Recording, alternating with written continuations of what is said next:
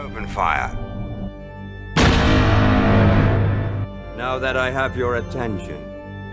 Welcome to the Chiss Ascendancy podcast. I'd be careful where I was sticking my nose if I were you.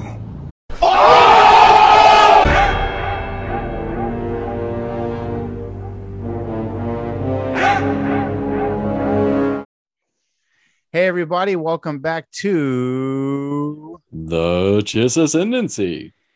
Well, here we are. And so it's been a couple of weeks.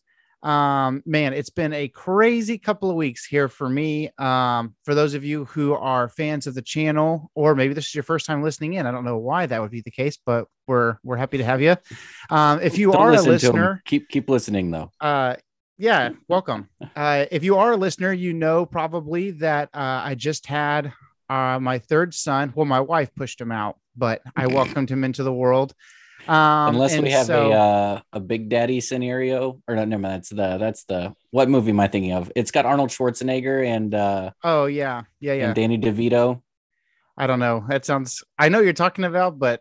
Danny DeVito's a scientist and Arnold Schwarzenegger not is twins. Like it's the one like where Arnold Schwarzenegger has the baby. He gets pregnant.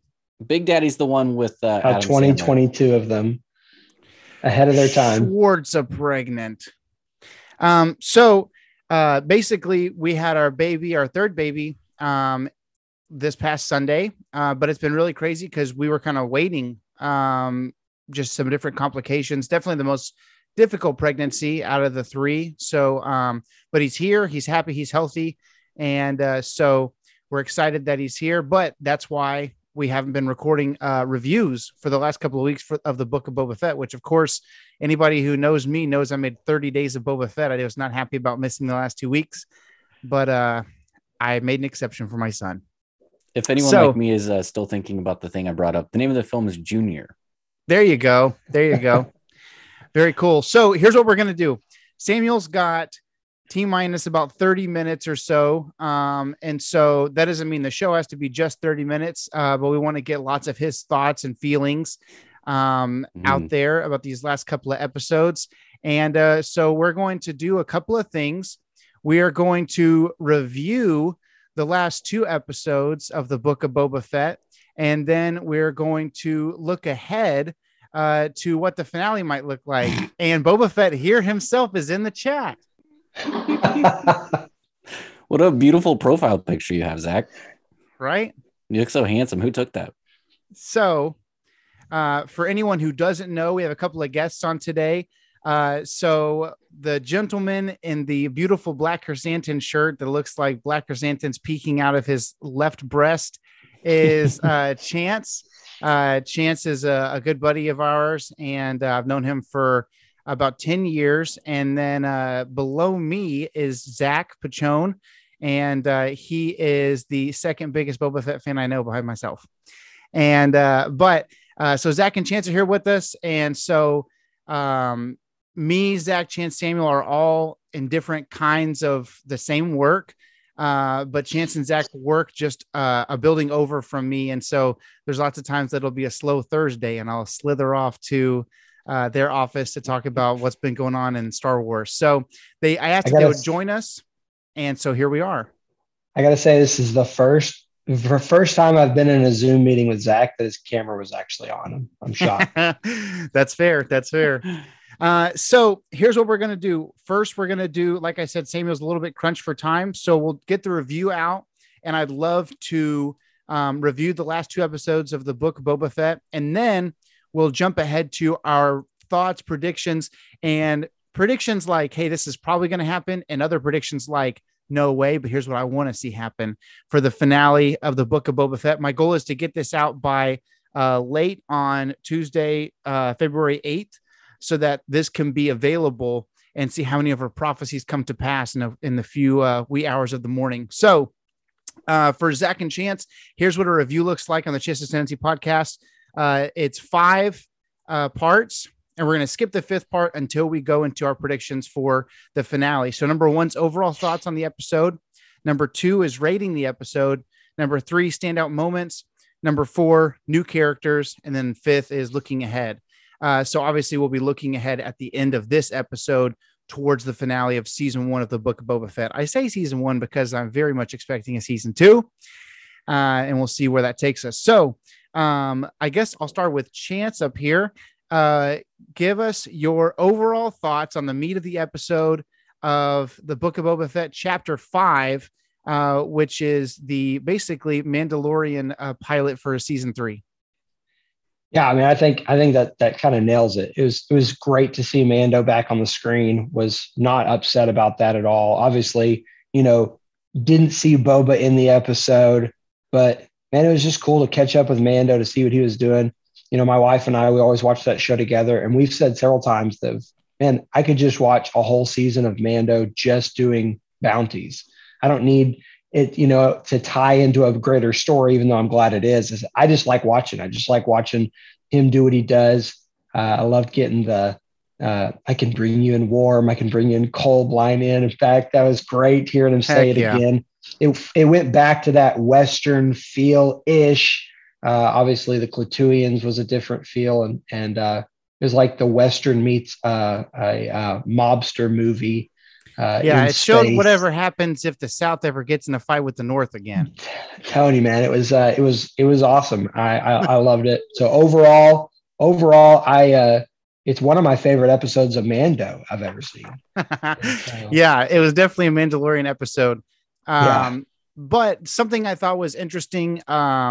Okay, so as a Star Wars fan, stoked. As a Boba Fett fan, I was like, what the frick is going on? Just because I felt robbed for my boy. But the interesting thing is the Book of Boba Fett is sort of an interlude, a sidestep in what they're calling the Mandoverse. And so I think what I'm having to realize is the Mandalorian is based on Boba Fett. You see what I'm saying? Like the Mandalorian is everything we knew about Boba Fett as far as never takes his helmet off, quiet demeanor, all of those things. So I can't be upset when the Mandalorian does great Boba Fett impressions for a whole episode, because the Boba Fett we're getting in the Book of Boba Fett, although it's a very cool fleshing out of the character, he can't be the exact same person that we've seen the Mandalorian be, because then they're too similar. They have to diverge. They have to split at some point. So I was a little butthurt to see the Mandalorian be better to be better as Boba Fett. But you know what? I think that instead of letting that poison my heart towards the episode, I just enjoyed it. I just dove into it. And so I agree. I thought it was really good. So moving to the second portion of the concept of this review, what would you give it out of 10? So, one being, an episode of Star Wars where it's just, you know, the worst Star Wars you've ever seen, although it's good, it's Star Wars, so it's still good, but your least favorite Star Wars is a 1 and, your favorite Star Wars is a 10. What do you rate episode 5 of the Book of Boba Fett, Chance? I mean, for me, just thinking about, even though, again, it didn't have Boba in it, I found myself missing the Boba storyline. But I still think that overall, I would give it a 9 or a 10 for sure. Yeah, it was maybe it's interesting because there's been 2 times already this year that I've seen the Book of Boba Fett and been like, that's the best Star Wars I've seen since Revenge of the Sith. And episode 2 of the Book of Boba was the train heist one. With the cool drugs lizard that Boba sniffs and the sand people. But as far as an episode of Star Wars, I would have to agree. I'm going to jump over to Samuel real quick. I know Zach was a little bit late getting on, so I don't want to rush his thoughts. But Samuel, what was your thoughts on chapter 5, The Return of the Mandalorian? Chapter 5, I'm going to skip ahead to part 2 and then come back to part 1. I'll probably give it in the 9 to 9.5 range. Oh, snap. That's high for Samuel, y'all. It is really high for me. I enjoyed it quite a bit. I am not as big of a Boba Fett fan as you are. So even though this is the Book of Boba Fett and where it's just like kind of a limited run, I was also very excited for the other content, mainly just to explore some stuff that, one, selfishly, I'm excited that it's a setup basically for Mando season 3, right? Because it means we're going to be able to hit the ground running. So that bodes well for what's going to happen there. But I also enjoyed seeing the intricacies of things that were playing out, because these are questions that we kind of had beforehand. So I really enjoyed it. I enjoyed it a lot, actually. I was really upset when it ended. I liked getting to see Mando use the Darksaber in combat. I thought that was really cool. I like seeing how using a lightsaber impacts somebody who's not a Force user, because it seemed to, like he said, like the more he uses it, the heavier it gets. So there's some sort of like dynamic in it that shows the life of the Kyber crystal, that it actually like interacts with the lightsaber wielder to some degree. Do you think that that's specific to the Darksaber because it's got more of that mythology surrounding it, or do you think that is lightsabers in general for non-Force users? I would say perhaps the Darksaber is unique only because the hilt's made of Kyber, or made of Beskar. So yeah, it's probably going to be heavier than your average lightsaber, but I would say that it probably alludes more to the fact that the Kyber crystal is like kind of a living thing. I just I had a long Sunday, but I had like an hour off, so I read my entire collection of Darth Vader comics, and in that, as you should, yeah, you know, it's just killing time with an entire collection of Darth Vader comics. There's that line where Darth Vader's like reclaiming a lightsaber. And so part of it is where Palpatine's talking about how a Sith makes his saber. And he says that the Kyber's like strangely alive, that it, you know, it has some sort of life of its own, some sort of will of its own. So I think that that's kind of a cool thing to toss into what's a little bit more mainstream Star Wars content, even though it's not really fleshed out. Yeah. I liked seeing the Naboo fighter. I thought that was cool. Not sure I'm like married to the idea of it being like his, like it's a cool A to B. I don't think it's a great utility vehicle. Like he basically lived in his previous ship. So I kind of want to see, I've talked to you, I think I talked to you about this, but I kind of want to see it like be a Ghost Phantom kind of scenario where it's like a drop ship and he can leave, you know, his new like actual cruiser, like out in orbit if he needs to, like just make a planetary run. Yeah. But as far as what he does, I don't think it's super practical. It is freaking sick though. It's sickness. Yeah, I think it's awesome. It reminds me of like, okay, like Zach, for instance. Zach has a motorcycle, but he doesn't drive his motorcycle every day. There are days for your motorcycle, but there's days for your regular car. And so some days it's raining, you know? Yeah. So I think it makes me think, like, I agree. I think right now it's supposed to be very symbolic of his transition from full-time bounty hunter to like, he doesn't need to carry around. Dad, yeah. Know? He doesn't, or for stay-at-home Mandalore. Yeah, there's a car seat in the back too.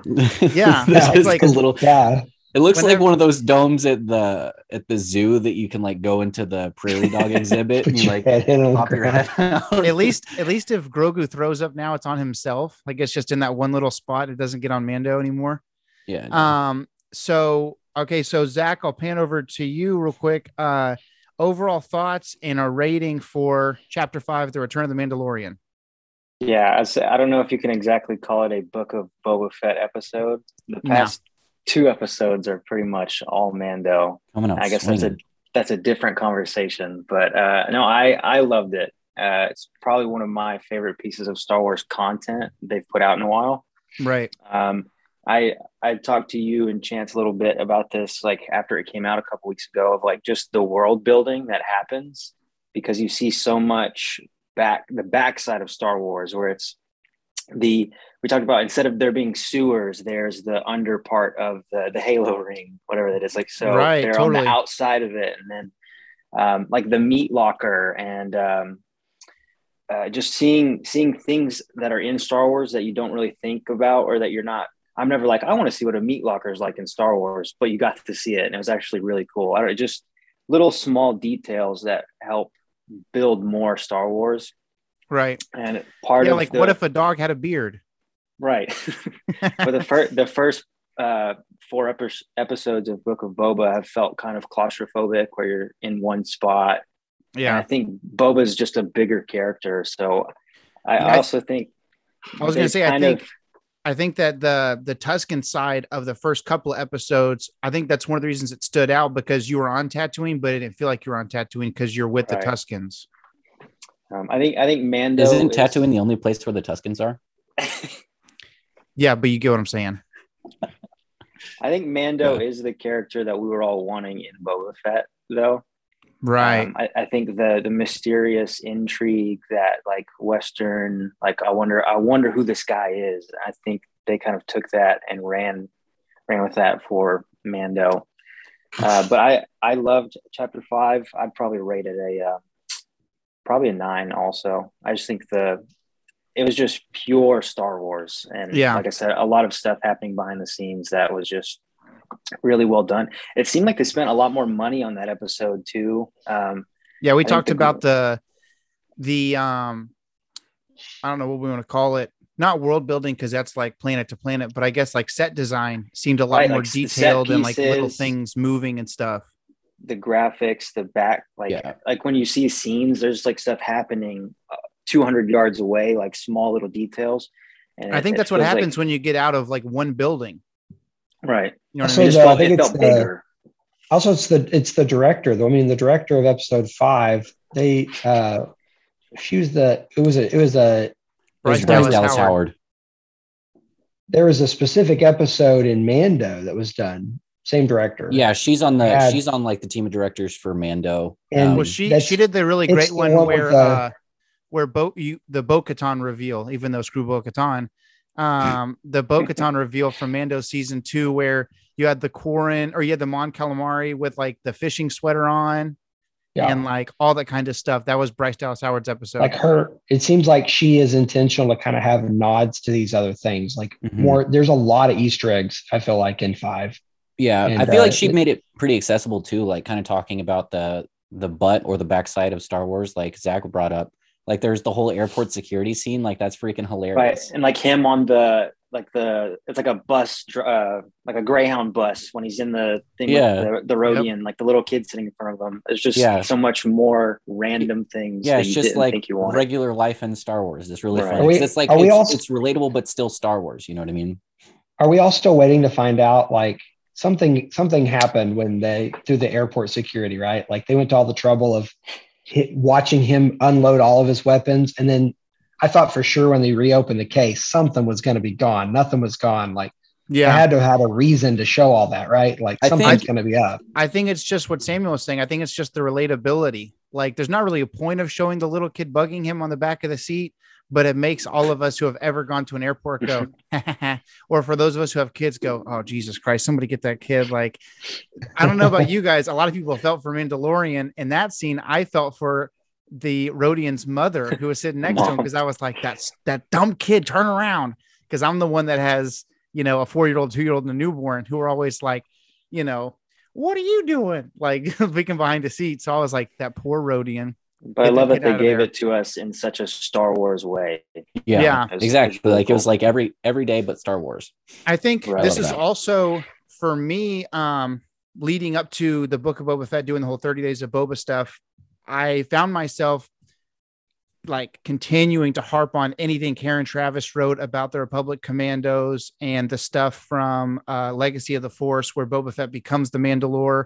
And I was telling, I remember I was saying this multiple videos that I feel sad that Karen Travis isn't a part of any of the Star Wars writing stuff anymore, because she fleshed out the Mandalorian culture more than anybody else had up until we get Mandalorian. And even now, like the content she put out, there's more depth for the Mandalorian like culture and what she's put out in a handful of books than what we've gotten in the Mandalorian so far.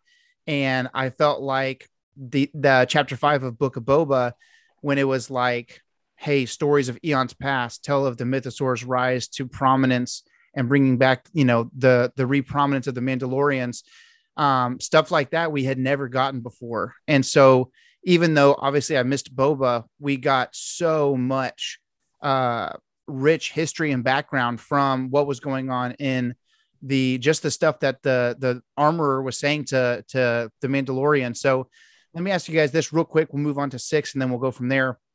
But What do you guys think about when she's talking about the Mythosaur rising is going to bring about the return of the prominence of the Mandalorian people, A, and B, whenever she asks if he's removed his helmet and he has to say yes, because he has to tell the truth by creed.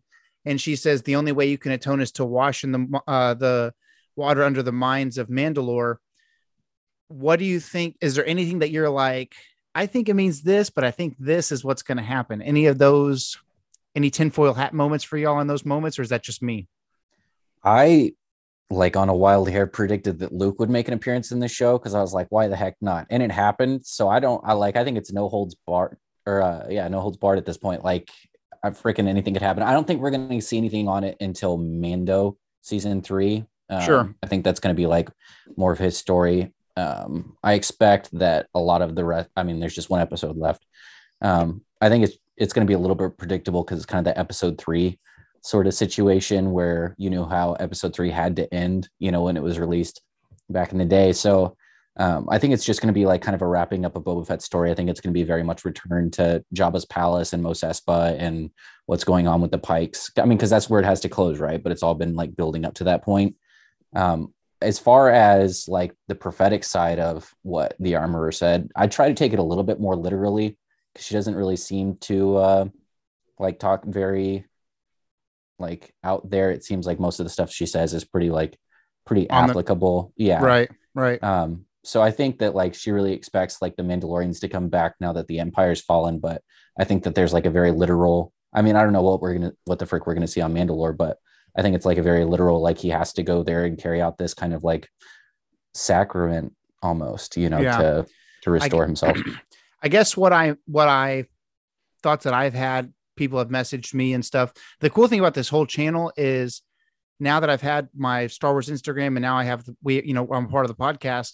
It's cool because when people have ideas, like, I feel like I'm one of those landing points for like, did you see this? What do you think about this? And that's probably my favorite part of this whole thing is, you know, Zach or Chance or one of my Instagram buddies text me and is like, I know they said this, but what do you think about this theory concerning that? And it's interesting to me that she's like, well, Songs of Eons Past tell of the Mythosaur is rising back up. And when she's about to open up her, you know, toolbox to make Grogu his tiny Wallace and Gromit undershirt, there's the Mythosaur symbol is on that cabinet. And there is someone who wears the Mythosaur crest on their Mandalorian armor, and it's Boba Fett. And I'm wondering if he's going to be the one that brings the Mandalorians back to prominence. And the only reason I would say no is because she's such a stickler for like the old ways, and Boba Fett's almost entirely departed from them. Yeah, but right.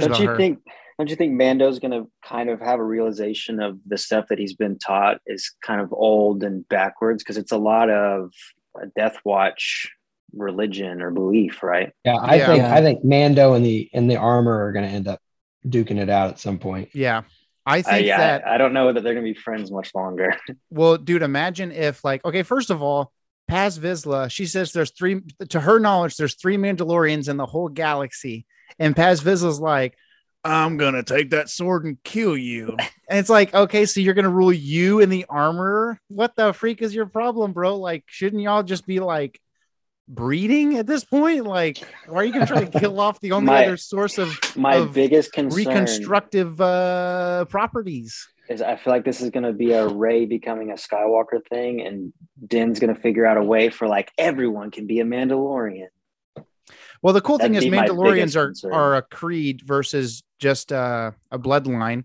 But I think it's definitely given us some direction for Mando season 3. He's going to go back. Yeah. He's going to find out they're going to find out there's a bajillion more, right? It's what if it's like an Elijah moment? Makes it, yeah. What if it's an Elijah moment? And he thinks he's the only one. And because here's the thing, the Tigger movie. I thought that's the analogy you were going to.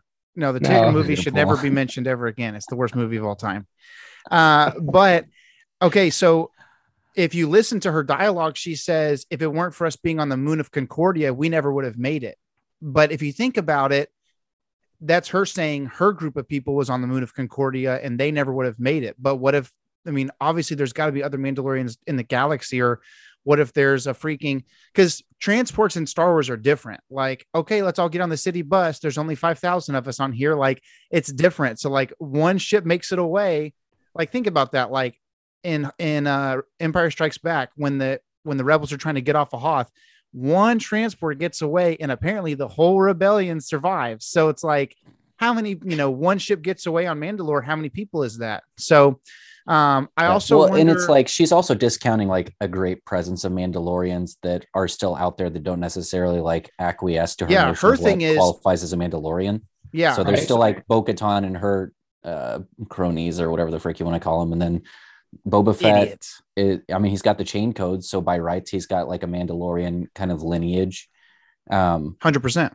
So who knows who the freak else is out there that has nothing else to do with like maybe Bo-Katan's little diatribe, or obviously Boba Fett's the last one of his type, but you know what I mean? Like she's saying that like to her knowledge there's only this many people that are Mandalorians that also do exactly what I want to do.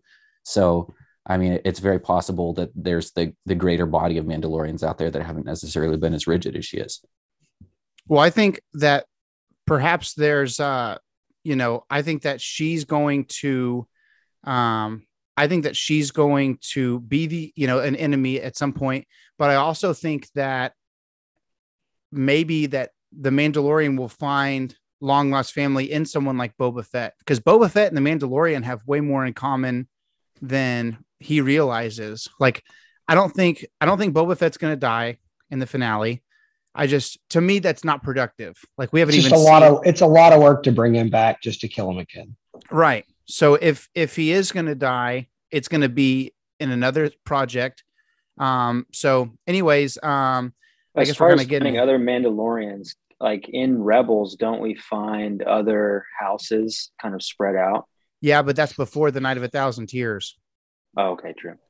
So, like, yeah. Sabine's that cautionary, or but not Sabine. They weren't on Mandalore, though. I think that they had spread out, like Sabine and her house and everybody had kind of spread out a little bit, but they all got back together to try to drive the Empire off of Mandalore, and that's when Sabine gives the Darksaber to Bo-Katan. But there could be possibility that not everybody responded to that call. Yeah, so. 100%. 100%. That's what I'm saying, is I think that, like, we know for a fact Sabine's still out there. Sabine's going to be a huge part of the Ahsoka show. So that's one more Mandalorian at least. So the armor is not counting other people. It's going to be like the Ready Player One at the end, when it's the, hey, everybody, there's this big moment. If we don't all rally, we're never going to, we're going to lose this. Yeah. And it's going to be everybody rallying behind it's going to be everybody rallying behind Mando and whoever's with him in that moment. Well, he has the Darksaber, so like by all rights, you could tell the armor that she's not a Mandalorian anymore. Yeah, I've been seeing that meme where it's like, tell her you're not a Mandalorian. Dude, they're going to fight. It's going to be awesome. I think she's probably going to be the main antagonist for season 3 is my guess, because he's already got beef with Paz, and then the armor is pretty formidable. So I could very much see them kind of like going head to head in season 3 of Mando. Yeah, I agree. Okay, so moving on. Man, that took a while. We always get so excited once we're recording. Okay, so chapter 6 is from the desert comes a stranger, and it is just a. He's got a nice hat. Yeah, you remember? It's just like a Skittles bag of. Characters. It's like you got a red one, a green one, a blue one, you got all of them. So I guess we'll go in the same order. So Chance, why don't you go first? Overall thoughts and rating for chapter 6 of the Book of Boba Fett. I have great mixed emotions on this. I love the content, but I found myself really missing the Boba storyline. We got so much back history of Boba. I'm really ready to see current history of Boba. I'm ready to see more of what's going on in Mos Espa. I'm ready to see more fighting with the Pikes. I'm ready for that story to advance. So I loved just the almost a sense of nostalgia, seeing so much of the timeline of Star Wars all coming together in this one spot is obviously special, is cool, but I did find myself wanting Boba back at this point. And then Cad Bane popped on the screen, and I didn't care about anything else ever again. And it immediately increased my rating You take Cad Bane out of that episode, I probably give it a 8 max, maybe a 7. Right. Just because of that, I felt like it felt more detourish to me. So I probably would give it a 7 without Cad Bane. But the second I saw a stranger walking in the distance, I was like, oh, I don't care about anything else. That's Cad Bane. That's Cad Bane. How quickly when you saw a figure on the horizon, did you know it was Cad? Immediately. Instantly. Instantly, I turned to my wife and I was like, that's Cad Bane. That's Cad Bane. That is Cad Bane. That is Cad Bane. Because I was 2 a.m. at my house. Okay. Because I, every, you know, like in a few hours, I take my recliner and I scoot it to where I'm almost underneath the television in my living room. And then at 2 a.m. I wake up, and every week I'm like, oh, frick, why'd I do this? It's 1:55. And then I'm like, oh yeah, Boba Fett's happening. And I wake up and I was sitting in my recliner and I'm being quiet. You know, I don't want to wake up the boys or anything. And I see the silhouette and I go, it's Cad Bane, to myself under my freaking breath. Dude, I was so fired up at that point. I didn't care about anything else. I've been, you know, Mando in his own show has such a Western vibe to it that it's inevitable that these two characters have got to meet. They're the ultimate. Has to. He's like the only Western character up to that point. These two feel like there needs to be a shootout in the street. I can't wait to see it. So immediately Cad Bane's appearance, and it automatically puts it right back up to a 9-10 for me. And it really is just because I'm that excited to see that they put him on the screen. Okay, so so you rated it a 9 or a 10? With Cad. Without Cad, 7 and a half. Okay. All right, so let me do this. Samuel's got to run. Let's get your thoughts and 2 wild predictions. We'll end this call. We'll jump on a separate call right after that. I can just leave. Yeah, I know, but there's 4 of us, and so we have a time limit, and they're going to make us pay. So we're going to give them the runaround. So we got 3 minutes and 43 seconds to get off this call, Samuel. So give me your thoughts, rating, and 2 wild predictions for the finale. Yeah, again, I'm on my own, man. I'm going to give you the rating first. A hard 9.5. Because I gave you a 9 to a 9.5 in the last one. This one's a hard 9.5. Okay, that's just I don't even care about. Is this the best storyline at this point? Oh God, dang, that's rough. Okay, I know we're getting it back to it, and I don't mind that. But I got to see Luke in the capacity that I wanted to see him since before Episode 7 came out. Yes, so I'm not mad about that at all. I thought it was cool to see those droids like building stuff because you see all the freaking landmarks that you're like, who took the time to stack all the rocks? And it turns out nobody. It's robots that look like ants and are also slaves to R2-D2. He's like, hey, build a bench.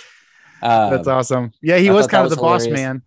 Oh yeah, he's large and in charge. I thought it was cool to see that Order 66 inclusion, like that kind of repressed memory from Grogu.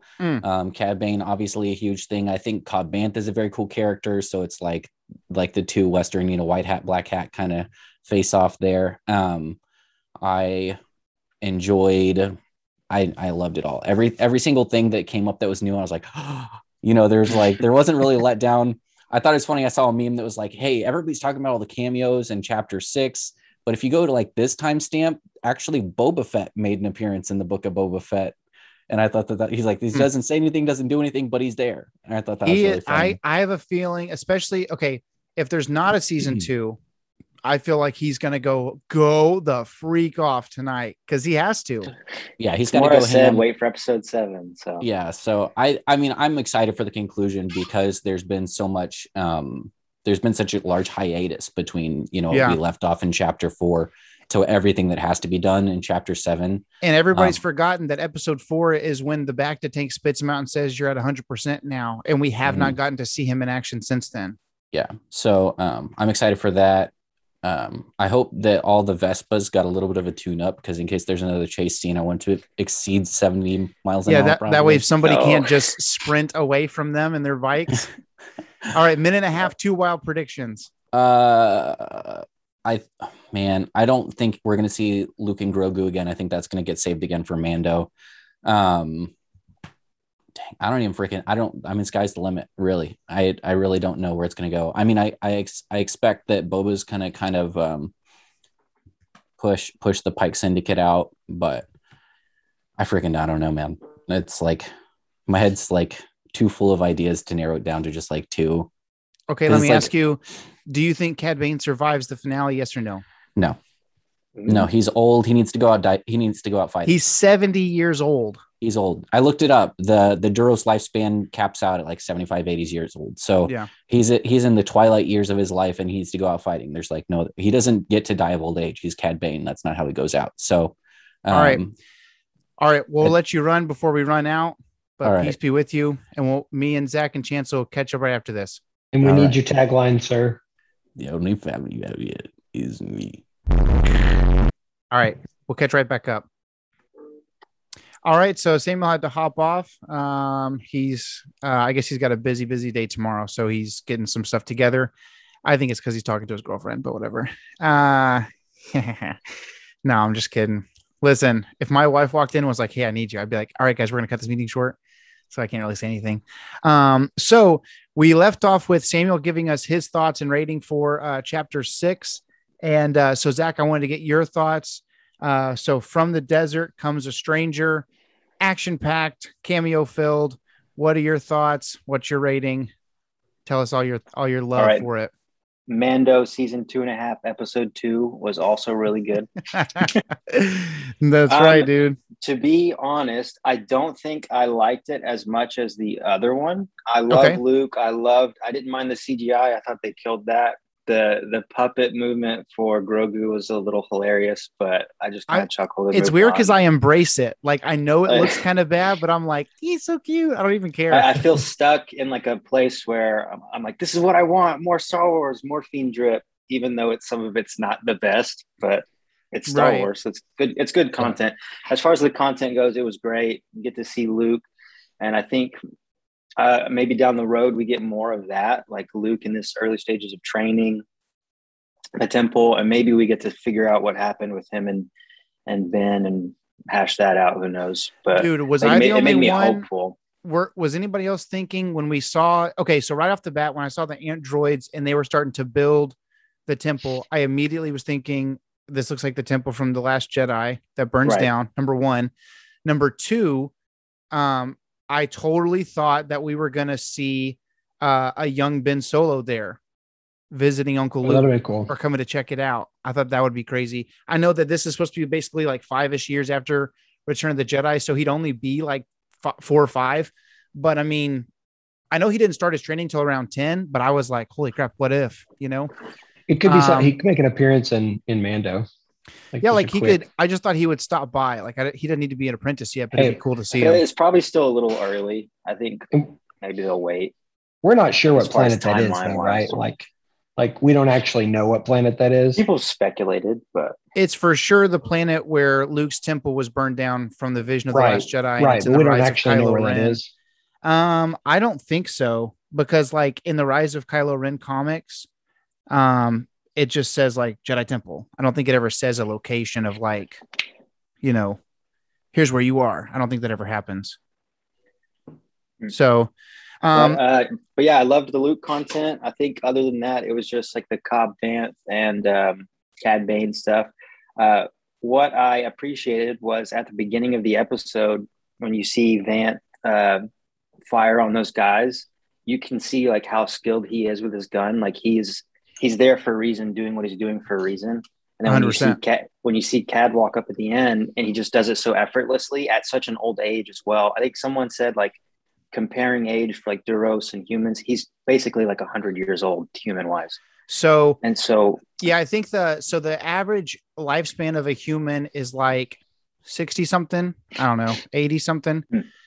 What's the average lifespan? 70? It's gotta be like 85. So the average lifespan for a Duros is 80. They die slightly younger than us. So for him to show up, but basically he's walking. He's 70, so it's like he's 80. Right. And he just does away with them, no problem. And I think Vanth is a great character, and I just wanted to point out like he's very skilled, but even now, Cad at his age just dropped him like no problem. Like, so I think it elevates how great the skill of is. Okay, so. Were you guys also like going back and pausing it to see where Cad Bane where Cobb Vanth got shot? No, dude, I went back. It was 2 a.m. and I was like, it looks like it was like right here, right? It's like in the shoulder. So the fact that he pulled and shot him in like a wound area, like a I gotcha area, before he shot the deputy like 76 times, I think it was a warning, like, I'm faster than you and I'm that accurate. Pow, right there in the shoulder. Right. Yeah. So as long as the spice keeps running. Oh, but yeah, snap, Cad's dog. Awesome. I love Cad. I think he's a great character. Well, totally agree with you. Seeing how fast Vanth was, but I knew how so he's old and Cobb Vanth is fast as freak, but hearing him say, "You never should have given up your armor," I was like, well, we know how this is going to go. It reminds me of back in when you're watching Clone Wars, you're getting to know Ventress, and you see Ventress taking on, Anakin and Obi-Wan at the same time, and she's holding her own. You're like, okay, she's pretty good. And then you see her and a couple of the Night Sisters, they're invisible, and Dooku is drugged and woke up in the middle of the night, and he still owns all three of them. Yeah. And I was like, whoa, because obviously Dooku didn't get that level of a nod in the movies to his saber skills, but in Clone Wars, I was like, right. Wow, Dooku is, that's incredible. Yeah. And I felt like it's kind of like that. Like, you see Cobb Vanth, you're like, oh, dang, that guy's fastest gun in the West. And then here comes the next one. It's so much faster that it's who are you? He just dominated. I just owned it. He's the Doc Holliday of Star Wars universe. Okay. Cobb Vanth. Yeah, I agree. Sorry, Mace was letting me know something about the baby. So yeah, it's really crazy to me because I think Star Wars focuses so much on. Well, also we didn't have TV shows. It was just 2.5-hour movies once every 4 years. So you don't get to flesh out the characters like you can in the books and things. So Star Wars focuses so much on the character development of the good guys that guys like Maul and Dooku and Grievous, Jango, they don't get the exposure they need. You guys want to see something cool? Hey, friend. What's up, little man? Look at this little guy. Oh, my goodness. First appearance. I like it. What's up, dude? Say, welcome to the Chiss Ascendancy. He's asleep. Nice hiccup. But dude, what do you think at the end when they explode the cantina? Everybody in there's dead, right? Yeah, but Max Rebo wasn't in there. That's all that matters to me. Is that the doot doot doot doot? No, it's the blue guy, the piano guy. Yeah, but that guy was in there. Yeah, homeboy. Yeah, what's his name? He was in there. Not Max. Max Rebo is the blue guy. Figure and Dan.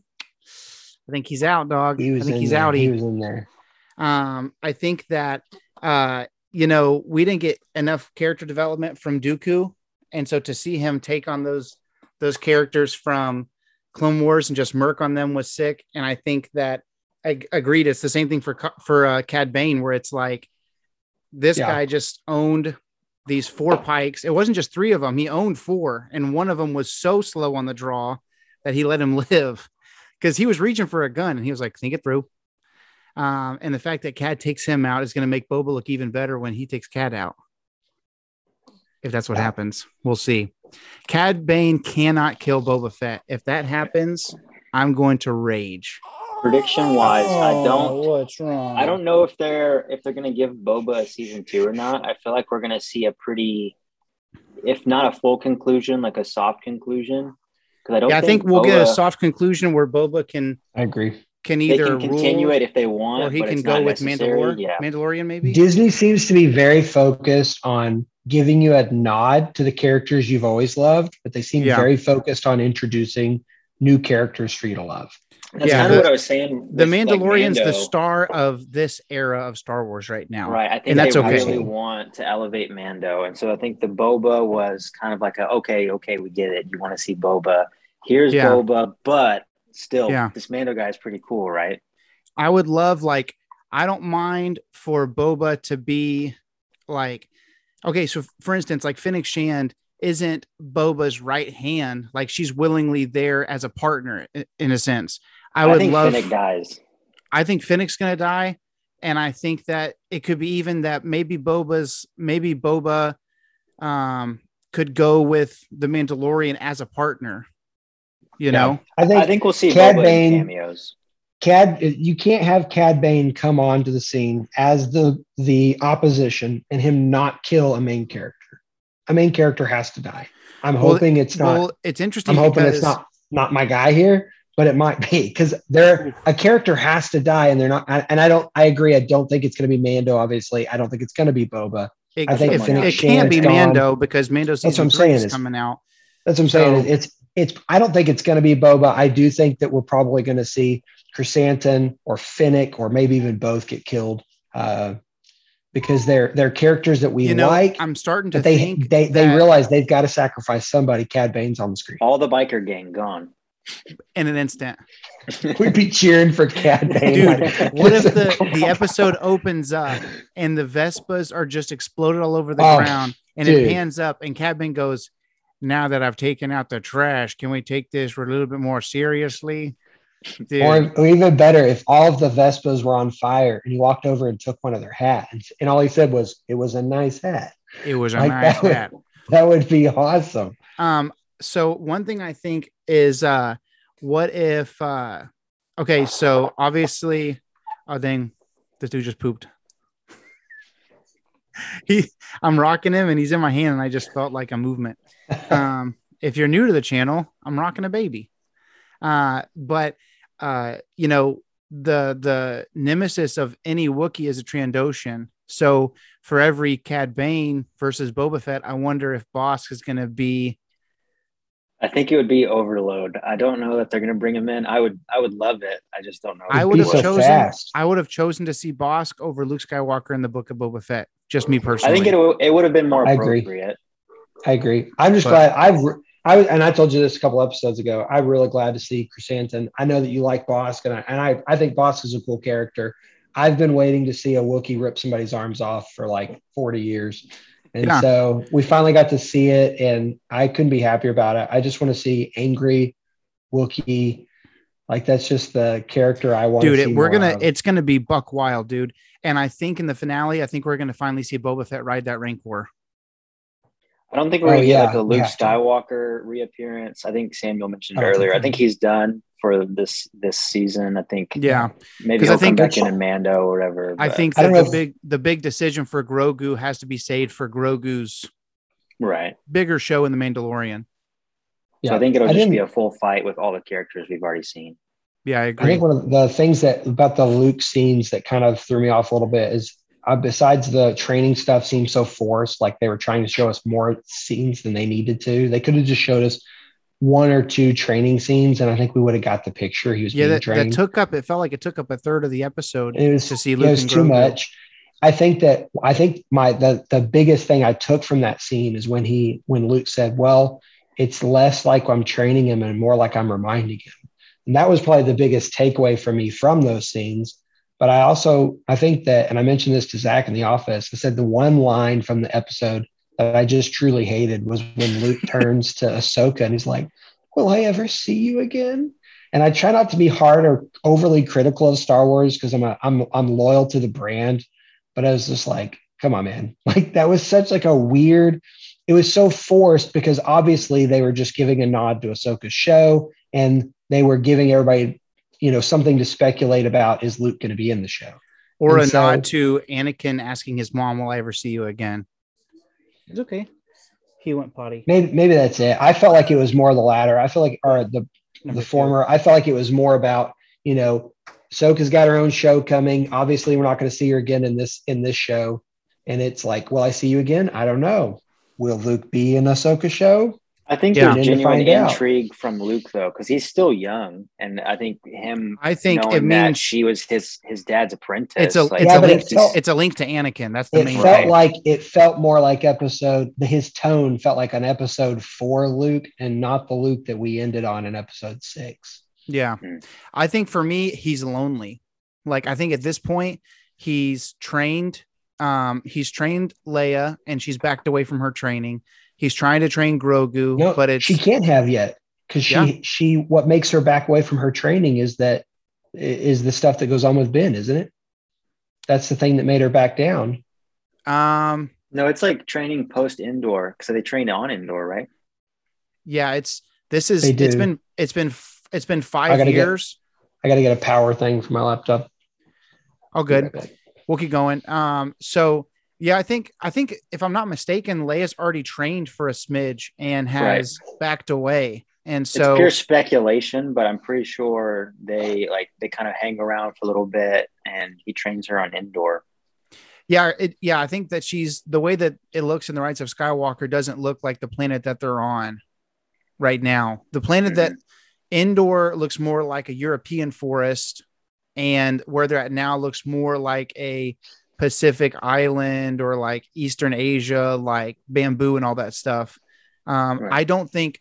I think that he tried to train Leia and it didn't work out. And he's like, so we got to start from scratch. And that's why they're building the whole new temple and everything. It's interesting because it was really crazy whenever Ahsoka tells Luke he's just like his dad. That was, I don't know. I saw so many memes where it was like, it was a picture of Anakin killing the younglings and a picture of Luke raising up his lightsaber towards Ben. And it was like, so much like your father. I thought that was funny.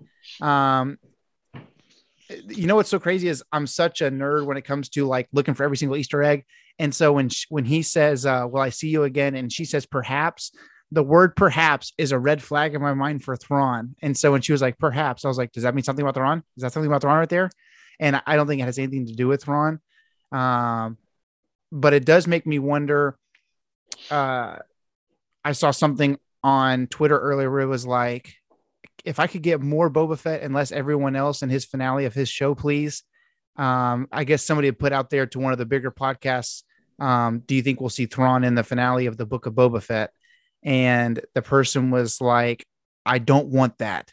And it's funny because as much as I've been like jokingly hating on all the cameos the last 2 weeks about, I want Boba Fett to have his own show, I would be so psyched if we saw Thrawn in the finale of Boba Fett.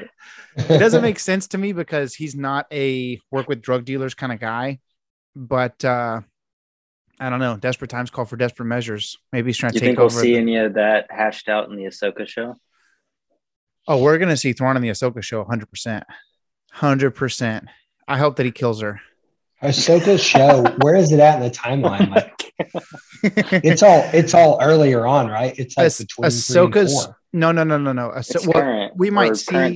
We might see things, but the Ahsoka show, their focus is it's going to be Ahsoka and Sabine looking for Ezra Bridger, who's with Thrawn right now.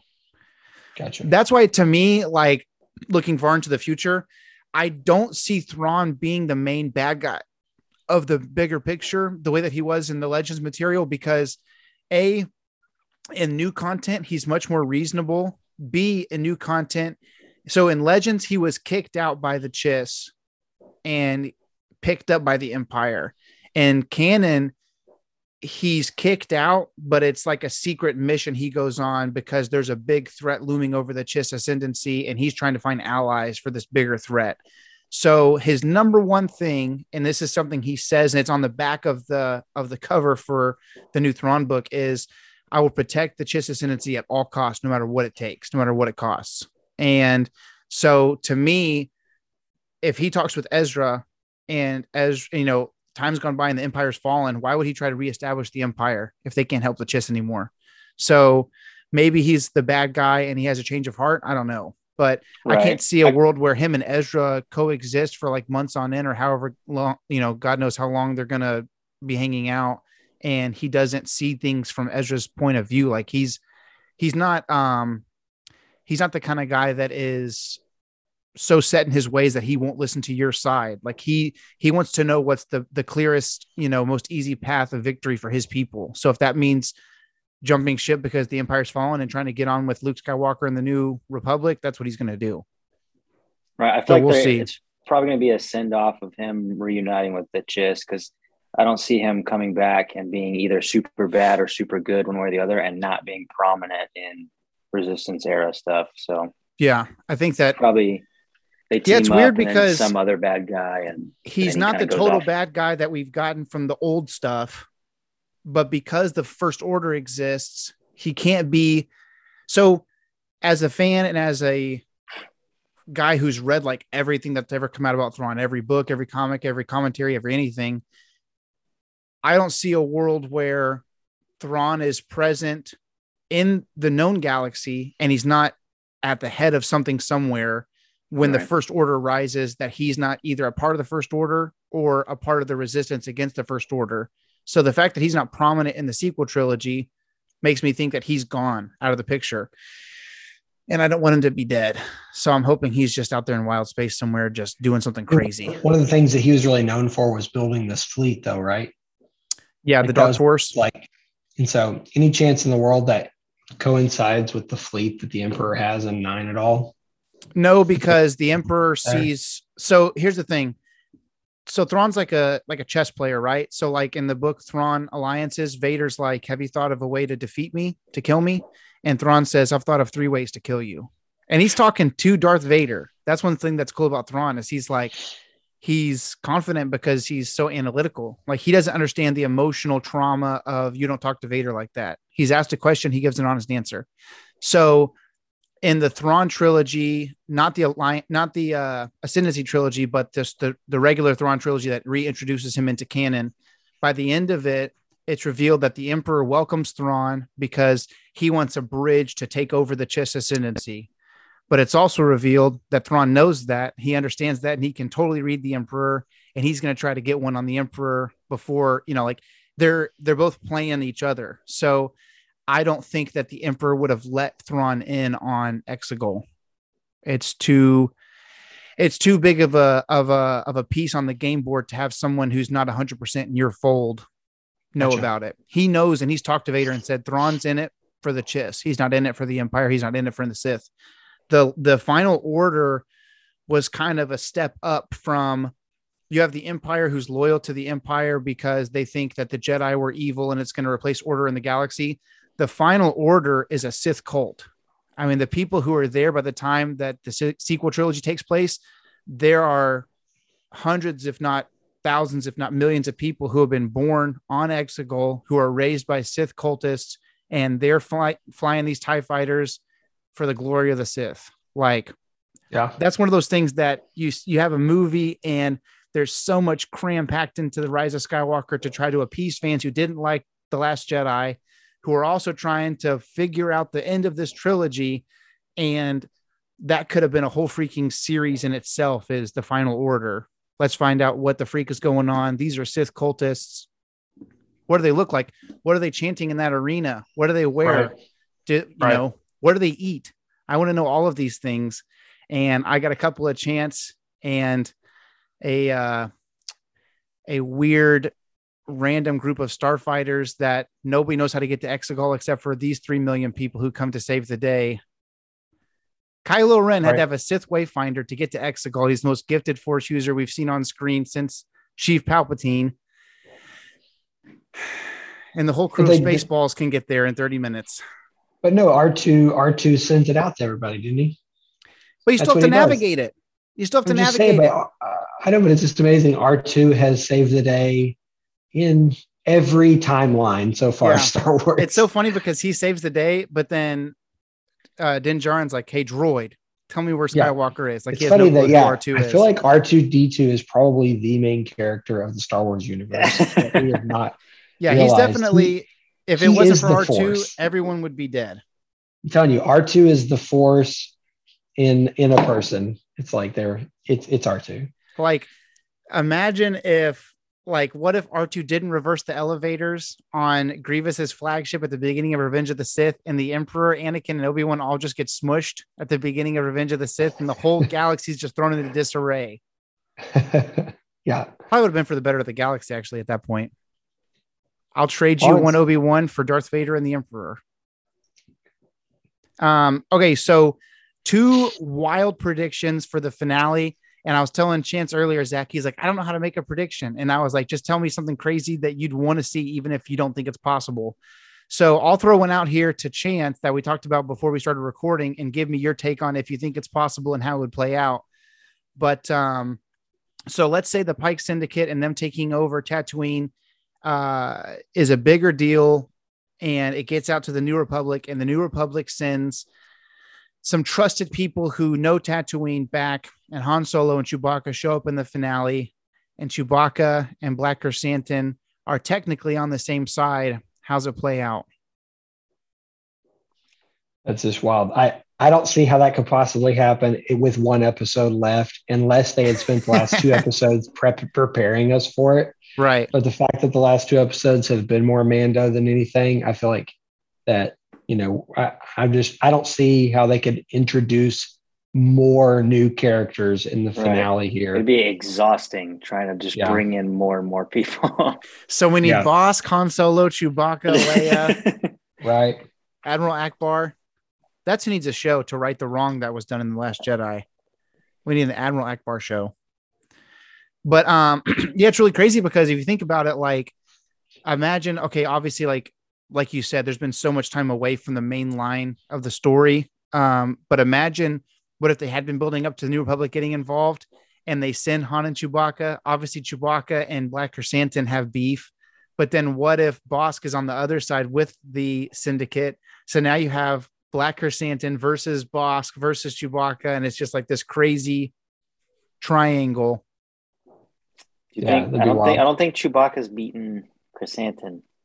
So Chewbacca has beaten Krrsantan in the comics, but it's 100% because of plot armor, because we all know in a legitimate fight, Black Krrsantan would wipe the floor with Chewbacca. Like, Chewbacca's kind of, he's amazing. He's an amazing character. I'm a Chewbacca apologist, but it's well known to Star Wars fans that Chewbacca is kind of on the wimpier side, not wimpier, but like he's a lot of talk. He's not built like a Wookiee should be built. Make sense? Yeah. I just feel like Chewbacca there's a lot of threats. I don't feel like we get a whole lot, particularly in the movies. I don't feel like you actually see a lot of violence from Chewbacca, because that's not what they wanted. They wanted a character that, the big scary beast that's actually the big teddy bear and that kind of character. And so that's what you get with Chewbacca. They really do a good job of making you sympathize with a character that you can't understand. And I think the only way that we get a big character that's not already been revealed is, again, if it's a Book of Boba season 2. But I would rather Boba be a bigger part of the Mando story than to stay on Tatooine for another minute. Right. Let it rot. It feels too small for the Boba. Hutts knew what they were doing. It's a worthless rock. Yeah. Just get the freak out of there. All right. What's one thing, if you got to write the script, one thing you would like to see in the finale, Chance? And then we'll go to Zach and then we'll close out. You know, I'm interested to see if Qi'ra is going to make an appearance at some point, whether it's in this or in some other capacity, just because they have done nothing to my knowledge with that character for the most part. You know, there's some. Well, they started a comics. New, right? The new comic called Crimson Rain, which is. But there, I'm here. I've heard a lot of speculation. Of it is very suspicious.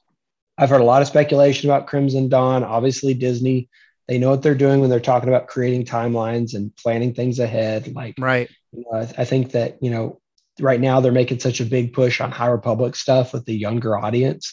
And I just think it's because in 10 or 15 years, they're going to roll out a whole bunch of new High Republic movies. And they want a bunch of people like us that have already grown up in it, that are diehards. They're trying to create a new wave of that. So I think, to me, it makes sense. It's like they're getting a huge payoff right now from, like, the Clone Wars movie. Didn't care for it in 2008 when it came out. And I didn't like Ahsoka. And now we all love Ahsoka, and Cad Bane's the talk of the town. So... yeah, that was before the Disney purchase, but it's still 12. It's a 12 years ago. Yeah, it's a plan ahead.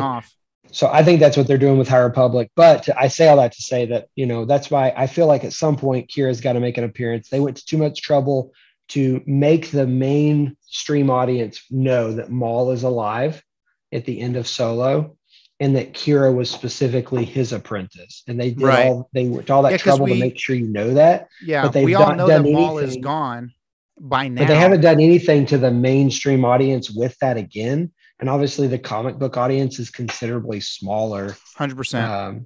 And so, you know, I feel like that we've got to see that character back at some point, actually performing. And in the comics, you know, one of the things that is, you know, that she was formidable and believable as an apprentice to Maul. And so I think that, that's my wild prediction is, does she make an appearance? Maybe not even in this episode, but, you know, the classic at the end of the credits almost type thing. Like, the Book of Boba Fett, you know, Yeah, the exactly. whole trailer for the Book of Boba Fett was just that little scene at the end. We had no, they had just, there was rumors about a Boba Fett show. They did that big investor thing, didn't reveal a Boba Fett show because the next week at the end of the, you know, Mandalorian finale, we got a Book of Boba Fett reveal. So absolutely. It could very much be something like that. Yeah, if Qi'ra is going to be that kind of moment. Crimson Dawn comes in at the end of this next episode. We find out they're the ones, because been speculation everybody's had anyway. And yeah, we find out at the very end of the episode. And they do a good job of this, right? The end of Mando season one, all of a sudden, boom, Darksaber. We're all blown away. End of Mando season two, boom. There's Luke Skywalker. We're all blown away. And I just feel like, you know, for them to end this season with Crimson, you know, maybe Boba and Mando, they take care of business with the Pikes. And then at the very end, Crimson Dawn shows up. We get this quick flash of Qi'ra, and we know the story's not over. So that's my prediction. 100%. Okay, Zach, two bold predictions for the finale. That is only a few hours away at this point. I'm so excited. Unrealistic. I agree with you. Bossk would be sick. I don't think they're going to bring Luke back in, but seeing Luke drop in there and just slice through a couple Pikes would be sick. But I think it's pretty unrealistic. Realistically, I think we are going to see a couple of characters die. I think Finnick is most likely, in my opinion. I think maybe Krrsantan. And then I agree. I think they're done with nodding and showing Mando stuff. So I think they will send a nod to another character or another storyline. And I have to agree with Chance. I think it's probably going to be Qi'ra and them. I think you probably get a clip, like a little clip from behind, and it's like Qi'ra's ponytail or something silly like that. Yeah. But I think we're going to get like a little tiny just blitz. So they don't have to pay homegirl for the episode. Right. They can use whoever they want. They're like, oh, that's Qi'ra. You just do the body. Dude, at this point with the freaking, with the freaking technology they have, they can just paint her in like they've been doing with Luke.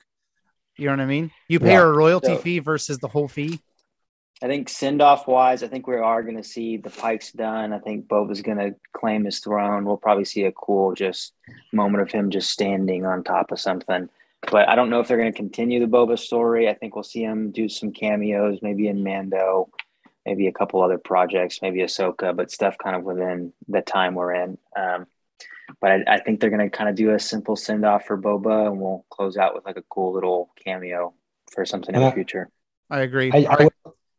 Before you do your show, I also feel like it'd be really cool to see a moment where maybe Boba gets kind of his senses knocked out of him for just a second, and you get one more Camino flashback, like with just Jango Fett.